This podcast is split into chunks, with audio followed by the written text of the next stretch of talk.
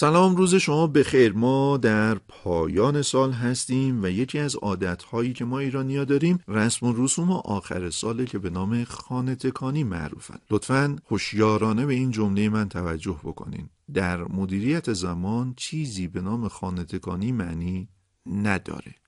تعجب می‌کنین؟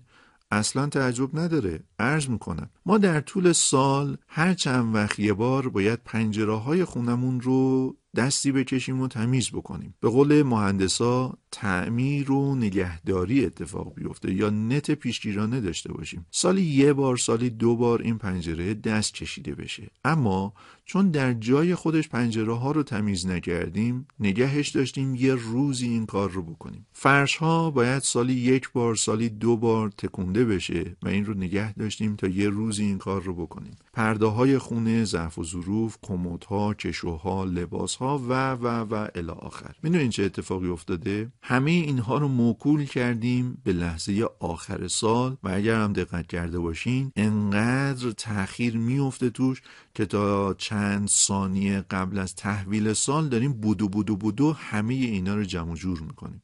در حالی که اینها می‌تونسته در طول سال پخش بشه پرده ها رو مثلا بهمن ماه بشوریم و در طول یک ماهی اسفند خیلی هم پرده های خونه ما کثیف نمیشه. فرش رو توی دیماه بتکونیم یا بشوریم و در طول بهمن و اسفند قاعدتا خیلی اتفاق ویژه‌ای نمیافته که فرش رو حتما بذاریم توی لحظه آخر سال بشوریم که هم مصرف شوینده ها بالا بره هم مصرف آب به اشتباه بالا بره و هم خودمون از دست و پا بیفتیم. دقت کردین تو این دو هفته آخر سال در مونگاه ها چقدر بیمار بهشون مراجعه می‌کنه که از روی چهارپایه افتادن از روی نردبون افتادن مسمومیت داشتن و همه پدیده هایی که مربوط به خونه تکونی آخر ساله. همه اینها ناشی از یک بینظمیه و یک آشفتگی. بینظمی و آشفتگی یعنی وقت تلف کردن. بینظمی در فکر بینظمی در اشیا، بینظمی در کارها، بینظمی در ابزارها،